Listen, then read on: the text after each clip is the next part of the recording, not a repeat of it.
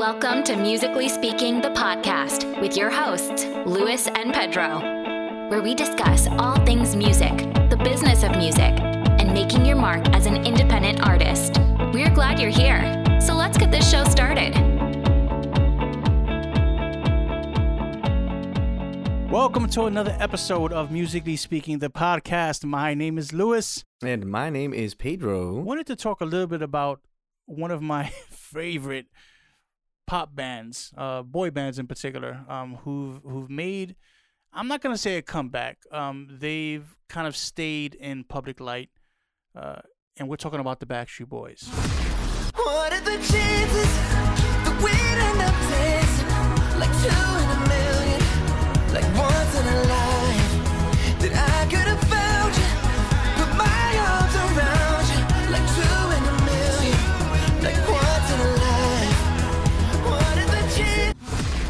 They currently have a Vegas residency, which has been very successful, where they sing most of their classics uh, that, that they're known for. But they've also found the time to record a brand new album called DNA, which is brand new music, um, a little a little bit of everything. Um, and if that's not enough, the boys are getting ready to jump on a world tour to support that That's album. that's quite amazing. Sure is. Very cool stuff. You think they come and gone. They were back, you know, in the 90s during the, what night, was it 90s? Yeah, I would say late 90s during the boy band craze. Yeah, that was late nineties. Yeah, with NSYNC and 98 Degrees and, and, and Christina and Britney and that whole crew. They've done two things, right?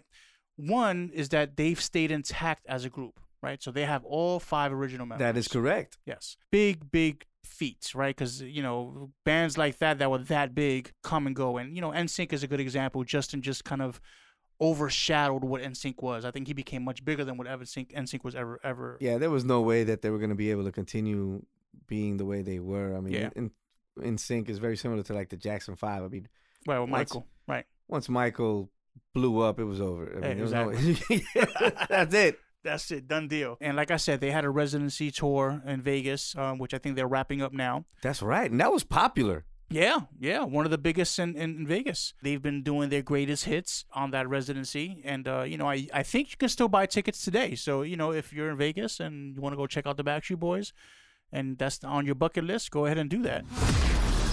all great things must come to an end.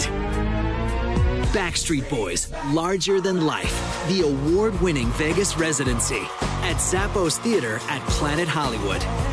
Announcing the final 18 residency dates, get your tickets now. Backstreet Boys, Larger Than Life. Final shows through April 2019. Get your tickets for all shows through April 2019 at Ticketmaster.com. The bigger amazement for me is that not only have they released a brand new album, DNA, which I love, by the way, and I have that on constant rotation in my iPhone. So Impressive. they're doing it right. You know, they have some great songs that are a mix of pop, a little bit of country, a little bit of R&B swag, and there are a couple of videos out there of them doing some interviews talking about this album, and they tout it as probably one of their best in their career, which which goes a long way. You know, The concept of DNA is really accepting who you are. You know, we're all a different piece of this puzzle that, that makes up what, what we've become over the years. it definitely has opened up the door for us to be really creative. When we started working on this record over two years ago, we try to just push the envelope, and sometimes that takes time. It becomes kind of a challenge to try to create something that's never been seen before, and that's our next goal.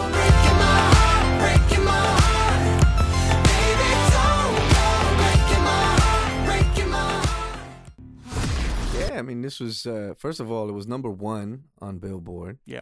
Uh, 19 year gap between number ones. I mean, Black and Blue was the last time that they were number one. So Yeah. that's a that's a impressive feat. The other part that really impressed me because being a number one album today is, is a little easier than before because of streaming, but they sold 227,000 units of albums. That means that Wow. you know complete albums were Right. purchased in some way.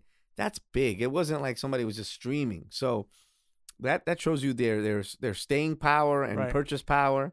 Yeah, absolutely. And and the fact that they are going out on tour for this for this album. It's not like they're going on tour like a greatest hits tour of Backstreet Boys. There is the it's the DNA tour. Um, so they're focusing on this album. I'm sure they're gonna sing their hits. Uh, Oh, from- yeah. yeah, of course. You know, you got to give that to the fans. But it's exciting to see an act like this come back out and really do it big, like they were back then. You know, who does world tours um, on on albums these days? You know, that's world tours are really. We were talking about Metallica. We're talking about you know older bands who are still doing their thing. You don't find that really in new in new artists. And and world tours are world tours. We're not talking about the U.S. We're not just talking Europe all over. all over. So it, it's it's a big to do, it's a big investment, um, and it's a big gamble, and, and they believe in themselves. So, um, you know, I- they're I'm sure I think to, yeah I know that tickets are on sale. Check out their website backstreetboys.com. Check their tour schedule, see if they're coming to your town, and definitely check them out. And to have some favorite cuts. Yeah, I off- was, I was gonna say you're not Yeah. gonna just go through all this whole recommendation and not talk about some of your favorite songs because you know this is an album that, and like you mentioned, many of them said it's very, it's one of their strongest, and the DNA piece to it because it's called DNA, the Right. album, was based upon them using. They, they, I think they all took a DNA test. That was Mhm. kind of the background, and they all wanted to see what was what was the strongest element from their test to kind of build upon to make this album. What are some of your favorite? Don't Go Breaking My Heart. Of course, they released that prior to the Grammys. And by the way, they got nominated for a Grammy. That's which- hard to do. Yeah, hard to do after a 19 year hiatus with new music. But Don't Go Breaking My Heart, of course, you know, folks, most folks know that song. That's their lead single. One of the things I love to do is listen to songs that are not out on the radio commercially, right? Right. Right. So some of my favorites is uh, is is it just me? If you listen to it, it's really R and B, urban. The lead singer is by AJ for the most part, and I love his voice. He's probably the most R and B in that group. And then uh, of course, uh, Chances. Uh, is another great favorite of mine, and a song called No Place. I've been a fan of them for a while, so you know I kind of list when I listen to their records, I say, okay, well that's AJ singing lead, or that's Nick, or that's Brian. You know, so I, I kind of know what they sound like. So I'm I'm always interested in seeing who's singing what because back when they first blew up, Nick and Brian sang most of the leads. AJ sprinkled in, but the other guys um, didn't really get to get to get involved. So Kevin uh, is another one who's singing country music. So he sang he sings a country song on this album. But nonetheless, it's it's a good mixture of pop, R and B, country music sprinkled in. I think they've done a great job. I think they've nailed it. I'm looking forward to, to checking them out on tour. I'm gonna be a fan. I'm gonna go out there cheering and buy a ticket and scream and sing along to the songs because uh, they they are part of my not childhood but teenagehood. So I grew up listening to Backstreet Boys, and they're one of the reasons that inspired me to get into music. Um, because I started my group around the same time, Strange Ways. Um, so uh, I'm excited. I'm really excited, and I, I definitely recommend you go check out their album, uh, check to their tour schedule, see if they're in your town, and uh, and and uh, and check them out.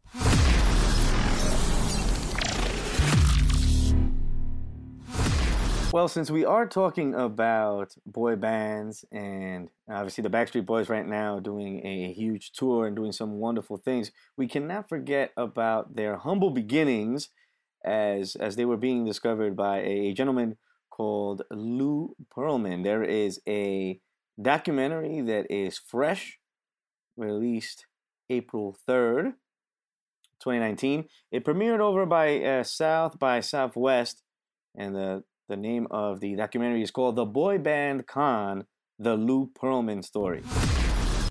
Don't ever forget that this is show business. Always remember that while you're doing your show, your business could be walking out the back door.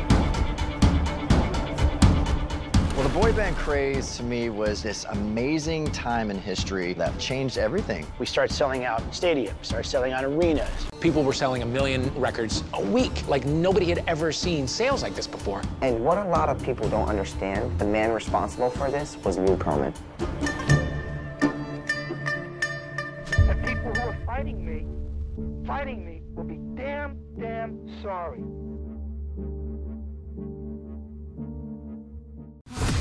And for those who aren't familiar, uh, Lou Pearlman was the uh, original manager of NSYNC and Backstreet Boys. Can you imagine being the manager of uh, two groups of that size?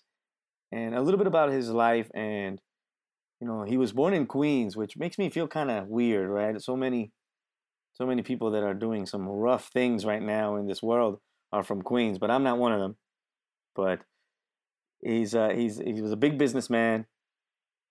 moved over to Florida, started these boy band groups, and unfortunately, he passed away in in jail. Actually, uh, he was involved in some pretty uh, seedy business dealings, including stealing some really uh, large amount of money from these uh, these bands. But this documentary goes into some really good detail about uh, not just his his life, but a little bit of his background.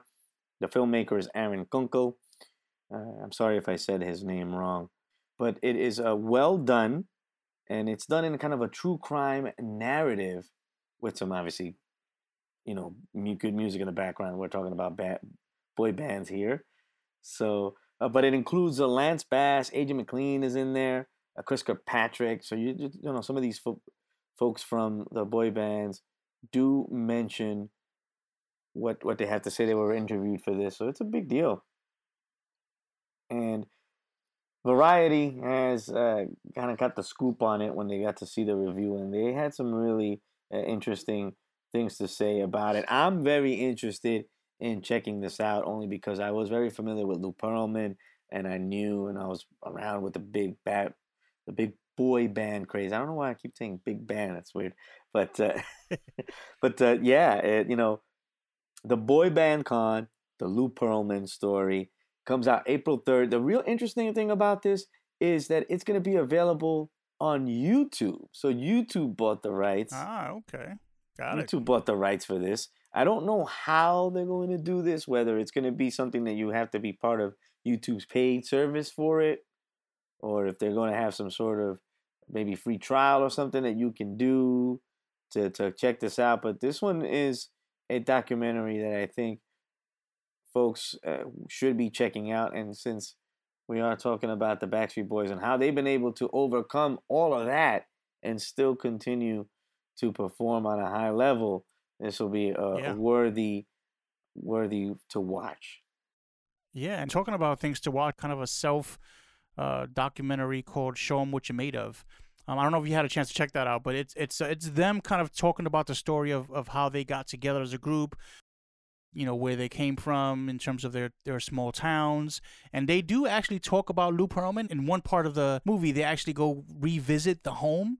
Uh, Lou Pearlman's old house, and they kind of reminisce on on what that experience was like.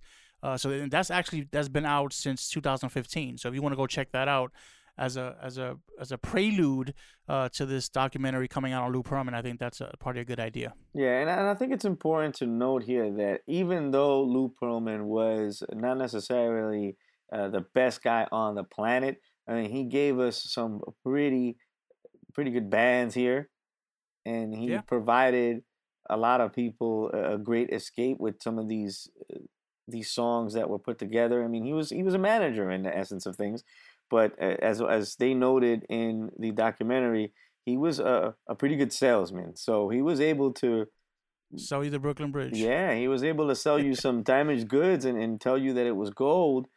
And at the end of the day, that kind of salesmanship was needed to push what was Backstreet Boys and NSYNC to the level that they became because Right. it wasn't an easy sell. People were really not feeling that boy band kind of feel anymore. That was kind of almost a throwaway at that point uh, during the late 90s. So worth watching. I don't know if this will be flushed out in the documentaries. In terms of the contracts, he made himself as the sixth member of each of these groups. On paper, he was a member of NSYNC and he was a member of the Backstreet Boys.